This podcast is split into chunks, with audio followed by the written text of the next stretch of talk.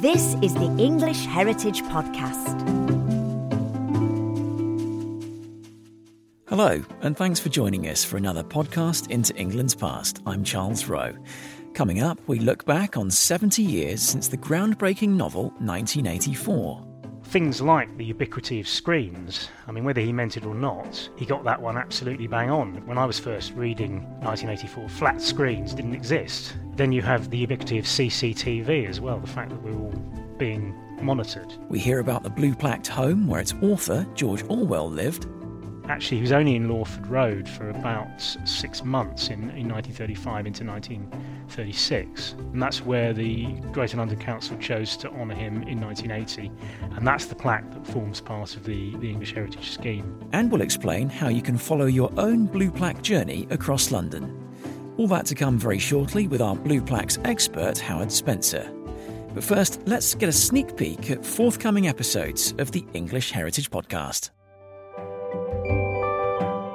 There is so much that you can draw from what people are wearing at any particular period in time. Unpicking these codes, unpicking different layers of dress history can really offer great insight into the past coastal areas have been popular since way back in history. Even in Roman times, the wealthy used to go down to the coast, and we know that Mersea Island in Essex was a sort of destination for wealthy Romans living in Colchester. What then gets very strange is that thousands of years into the agricultural process, in some areas, buildings start to become round.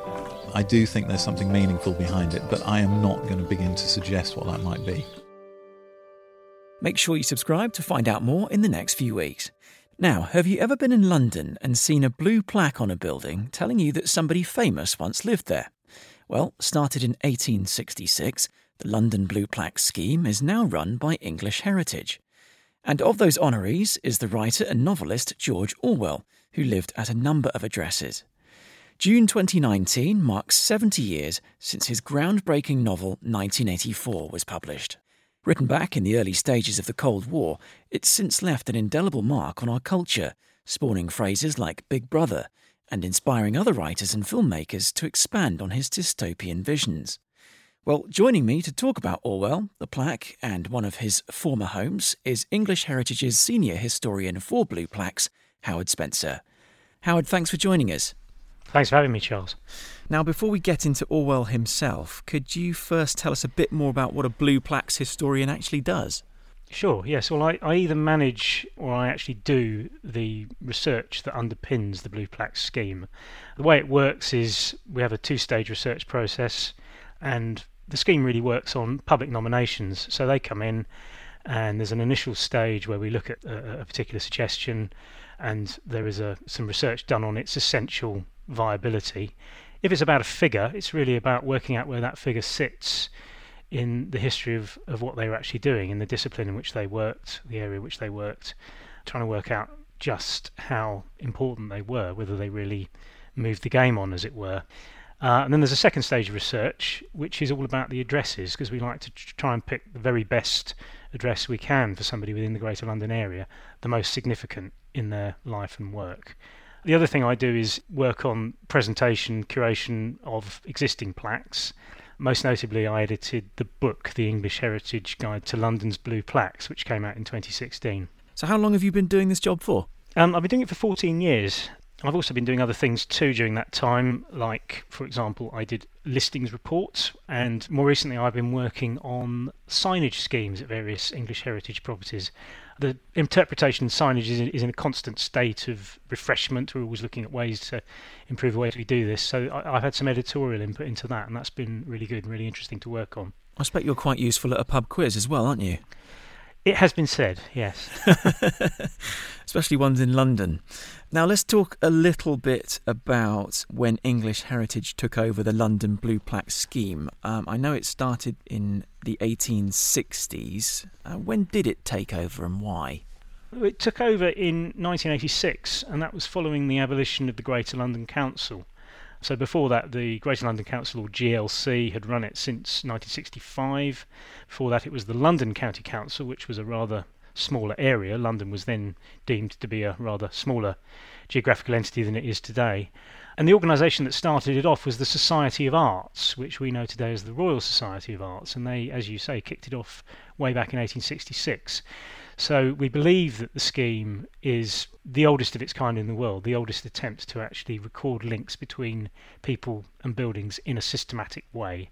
Now, focusing on the man Orwell himself, Howard, one of the most famous things about Orwell is the fact that he didn't write under his real name. That's right. Now, George Orwell was his pen name. His real name was Eric Blair. Some mystery about where the pen name came from. Um, Orwell is the river in Suffolk that goes through Ipswich. And it's thought that he may have come across it while he was on one of his many tramping journeys through England because his own links were not particularly with Suffolk. They were with Henley on Thames, was where he grew up, and prior to that, he lived in India. So a slight mystery there.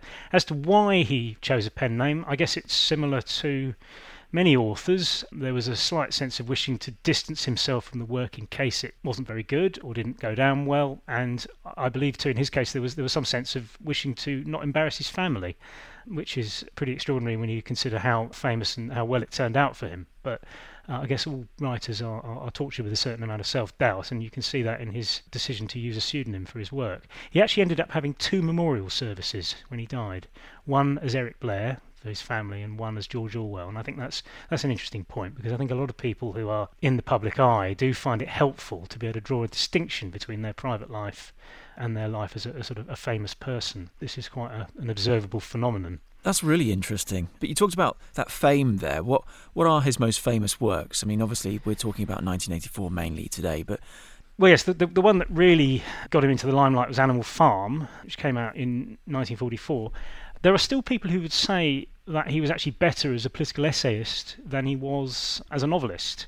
And I suppose in that sense, I, I give honourable mentions to works like The Lion and the Unicorn, which is a book about British politics and the class system and so on, written just around the time that World War II broke out. And of course, another, another bit of reportage that he's very famous for is Homage to Catalonia, which describes his experience fighting in the Spanish Civil War. Yeah, he was very politically active as well as being an active writer, wasn't he? And did a lot of travelling. That's right. Yes, yeah, so I think the the other point that influenced him, of course, was was being born in India, in, in British India as it then was, and working as a, as a policeman in Burma, which was his his early career and, and the life that his father really wanted for him. And I think that influenced him a lot in his opposition to British imperialism, and that cast his kind of his left wing politics, his sense of, of being against the establishment, which he stuck with all his life in various ways. I mean, as we know, he also became very critical of the left wing establishment. Yeah, it's interesting that, isn't it? To. That he sort of um, embraced that side, but then sort of started deviating off it a little bit. That's right. Well, I think he, he just he never he was never sort of comfortable with the, the sort of totalitarian uh, or, or, or, command and control aspects of, of left wing politics, and you can see that in the choice of organisation that he that he fought for in, in the Spanish Civil War, because he, he fought for the POUM, who were, were a sort of dissident left wing group. They were not attached to the Communist Party, and he actually got hunted down by communists while he was in Spain. These people that were, remember were notionally fighting on the same side against Franco, uh, and in fact they weren't really. Let's talk a little bit about why his novels, particularly Animal Animal Farm and 1984, are so attention grabbing. What what are the themes that really stick out for you as a historian? I think the, the thing about Animal Farm in 1984 is that they've had a sort of continued resonance. And when I think about when I first was sort of coming to consciousness, I was in the Cold War, and of course the parallels were very obvious then. I mean, particularly we're talking about 1984, which we mostly are today. Then you have these kind of this this situation of kind of constant war between these blocks and this propaganda. I mean, I, I guess more recently you could draw, draw parallels and say, well, you know, he t- he talks about Oceania and, and Eurasia, and, and there's this kind of notional split between Britain and the rest of Europe. I'll say no more on that subject for now. There's also the apparent sort of predictive value of the of the novel, which of course is is a considerable bone of contention because it wasn't really written as such. But things like the ubiquity of screens, I mean, whether he meant it or not, he got that one absolutely bang on. Of course, you know, um, when I was first reading 1984, flat screens didn't exist except on the wall of Winston Smith's apartment, but now they do. Then you have the ubiquity of CCTV as well, the fact that we're all being monitored. So there are all these resonances that continue and they change inevitably over time. I think the thing that chimes with me actually is the sort of revisionist history kind of aspect where it's a bit like The Man in the High Castle, which people might be familiar with if they've got uh, Amazon Prime, that TV series where World War II has been won by the Axis powers. Suddenly, America's been divided into the Japanese Pacific states and then the Greater Nazi Reich. And then there's a whole story that goes out from that idea. And I think that revisionist history is, is always going to be very, very attractive. Well, yes, I, I suppose you could say that, that, that Orwell was trying to write something, something that was in a way the opposite of that, because it was designed to be Swiftian satire of, of what was. 1984 was written in 1948 and, and published in 1949, which is the 70th anniversary of the publication rather than the writing that we're talking about here. So really, he was he was writing more or less about his own time rather than, than it being a sort of predictive work. So that's a slight difference to, to what you're um, talking about in terms of the sort of counterfactual historical stuff. But all mm. of it has a all of it has a great resonance. And while it wasn't it seems it wasn't directly intended by him to write write about 1984, that's certainly how people read it. And I remember because you know I, I turned 18 in 1984, and I can remember all the uh, it excited you know a great deal of comment and sort of a dread anticipation of that year actually ticking over. I mean, in a, in a way, he he successfully blighted that year because that's what people thought of. Uh, it was it was such a powerful association. Now, where did he write it? It wasn't at the property in London where we have the blue plaque, is it? No, it wasn't. He he, he wrote most of it on, on the Hebridean island of Jura. Uh, he stayed Up in at Scotland, remote. That's basically. right. Yes, um, he stayed at the northern tip of the island in a remote cottage. The notion being it would give him the time and the peace to finish the book, which he'd started actually while living in Canonbury Square in Islington. He'd done some of the initial spade work there. That building is marked by a plaque, but it's not the English Heritage one. It's marked by an Islington plaque. There are a number of, of plaque schemes in, in London, as is well known, and, and, and, Orwell is, is commemorated by several of them. So, yeah, he went to Jura partly to get the sort of peace and quiet he needed to write, and also because he was already suffering badly from tuberculosis. I mean, 1984 was, did actually turn out to be his last book, because he died in the early days of 1950. So he went partly to Scotland in, in search of better health, staying in a, in, a, in a house that was absolutely running with damp, which can't see that that was really going to help him much, but it was considered to be a, a good idea for him to do that. Now, does the book contain any references to any London landmarks we might recognise today? And do you know if there are any which inspired him in that book? The best known one was, was Senate House, the London University Senate House in Bloomsbury, which really was, in World War II, used for Churchill's Ministry of Information, which of course was his model for the Ministry of Truth. Again, back to what I was saying about it being a satire of his own times rather than a, a sort of dystopian science fiction future type novel. His wife actually worked in the Ministry of Information, and Orwell himself worked for the BBC. So there was a certain amount of direct knowledge going into this portrayal of his hero, Winston Smith, working on the uh, retrospective alteration of newspapers, airbrushing history. Is that a building that um, a lot of people would recognise? It's a large white tower block built in the 1930s, and it does have a rather forbidding aspect to it it's like a smaller version of the Moscow State University building, really, which is you know really a very Stalinist structure. So you know, one can see why he why he chose it. It does have a lot of resonance even today. Let's talk a bit a bit about how you view the uh, work as a historian. What is it that you find perhaps most interesting or chilling about what happens in 1984? we touched on this earlier, but I think it is the key resonance today is that the airbrushing of history, the rewriting of history.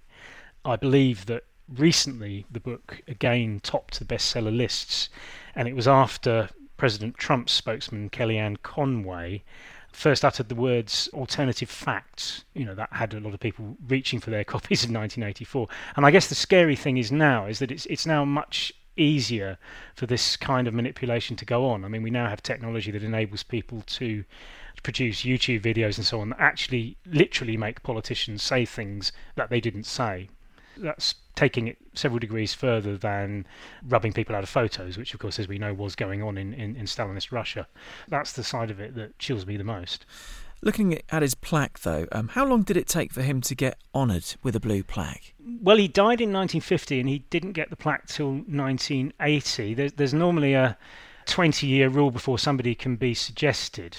And it first came up in the late 60s. There was a, a, a MP for Hampstead, Ben Whitaker, was a great fan of Orwell's, and he put him forward for a plaque. And he actually wanted it to go on the bookshop in Hampstead, where Orwell had worked for a long time in the in, in, in the mid 1930s, while he'd been struggling to make his mark as a, as a writer. For whatever reason, I'm not quite sure why, the GLC decided that it couldn't go there.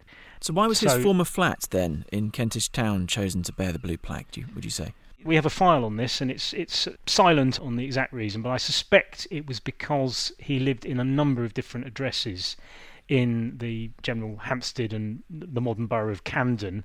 He also lived on Parliament Hill. He lived in Kilburn. He lived in Warwick Mansions, which is very close to number one South End Road, which is where the bookshop was.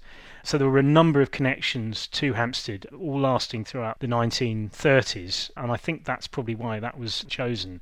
If you were going to pin him where he actually did his most famous work, the address I mentioned earlier in Canonbury Square in Islington would actually have been arguably a better choice, and he was actually there for rather longer. He was there for several years. He was there for two or three years in Canonbury Square, whereas actually he was only in Lawford Road for about um, six months in, in 1935 into 1936. Mm. And that's Lawford Um, Road, Kentish Town. That's right, that's right, and that's where the Greater London Council chose to honour him in ni- in 1980, and that's the plaque that forms part of the the English Heritage Scheme. There are also plaques at the addresses in Parliament Hill, Kilburn, one put up by the Heath and Hampstead Society, who do a lot of good work in that area.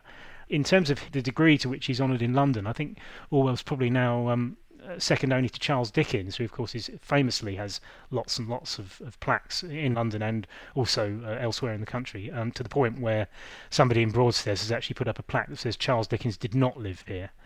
Um, I've seen a few uh, funny ones as well for actors as well. I think um, there was one time Sir Ian McKellen was drinking at a cafe, I can't remember where, and it said something like Sir Ian McKellen had a coffee here once.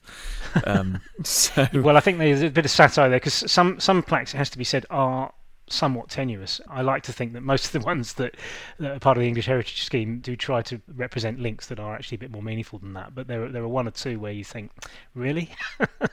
um, but it's interesting that Orwell does have so many that so many organisations have thought it was thought it was worth doing. And in fact, I mentioned the Hampstead MP Ben Whitaker when he was initially sort of knocked back and told that Orwell hadn't 20 years hadn't elapsed since Orwell had died, therefore they couldn't do anything.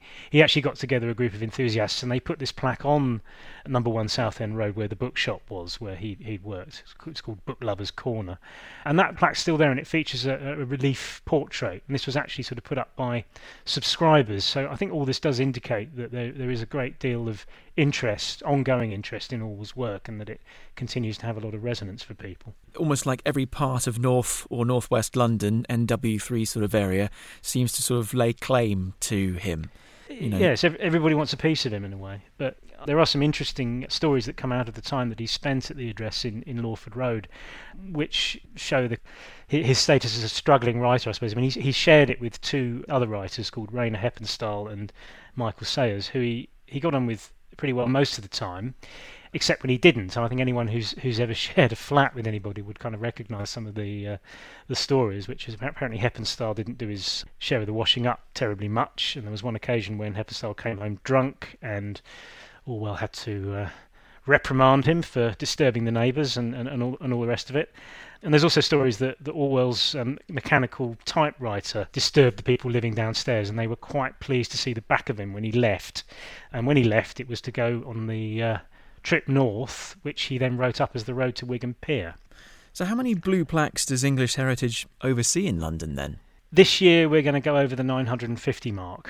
That's right across Greater London, so that's sort of Barnet right down to Croydon, and um, you know Barking right across to the farthest uh, reaches of, of, of Hounslow and, and into into West London. It's a lot. It's a lot of plaques these days, but uh, there's there's obviously um, plenty of room still for expansion, plenty of houses still to be uh, commemorated, plenty of interesting associations that we can mark. Well, I used to work in London, so we'll see if I get one at some point.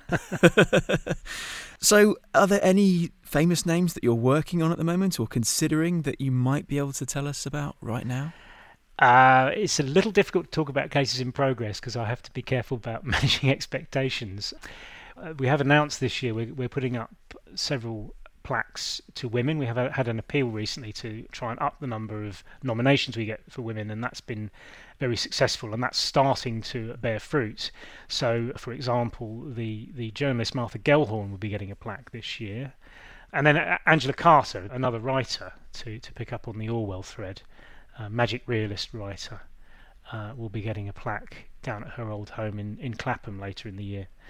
Um, so that's that's all, all, all the good stuff to look forward to. Now, for younger listeners who might be interested in uh, making their mark and getting a blue plaque in London, what do you have to do to get one? Apart from being nominated, obviously, which we covered. Well, you need to be um, deceased for 20 years, so I'd advise people not to do that. I guess the main criteria that the panel used to measure the ongoing historical significance of people is that they have made a positive contribution to human welfare and happiness. So you have to do something that fits that and then you may be considered in the fullness of time. So that's the main criterion. That's the most important. There are several, but that's that's the kind of key one. That I guess emphasises that it's not like, for example, being included in a publication like the Dictionary of National Biography, where you, you could just be notorious and get in there. It's not about being notorious. It's about something a bit more positive than that. It's about having you know moved the game on in the particular area that you work in, or having written something that is truly resonant in the way that 1984 Animal Farm is. And of course, you don't have to be an author. You could be an inventor. You could be a scientist. You could be an astronaut. You could be a politician. Anything. That's right. I mean, the, the, the scheme does cover all areas of human achievement. It's really very broad, and we're consciously uh, trying to expand that as we go along. And what's the best way of going on a Blue Plaque tour? Uh, is it possible to visit all these 950? It might take you a while, but uh, well, there is a chap who lives in Walthamstow who's actually done it, and he did feature in the uh, the English Heritage Members magazine last year. And big respect to him, not least because he took a load of very helpful photographs for us. More easily, you you can trace your own tours using the English Heritage Blue Plaques app, which is free to download. And there's also the book, The English Heritage Guide to London's Blue Plaques, which gives you a little bit more information about each of the plaques. And finally, you're a Blue Plaques historian, but do you ever think you'll get a blue plaque yourself one day for all the work that you've been putting in over these last sort of, you know, 14 years or so? I, I, would doubt that. Although there was uh, there was a chap in the early 20th century who ran the um, this scheme for the London County Council called Laurence Gomme, who was also what was then called Chief Clerk of the Council, would translate today as more like Chief Executive. So he was actually quite a, a considerable figure. And he, and he got one, uh, not just for his running of the plaque scheme, but also for the work he did on London history and folklore. But I wouldn't really be aspire to be joining him. It's not something I think about very much.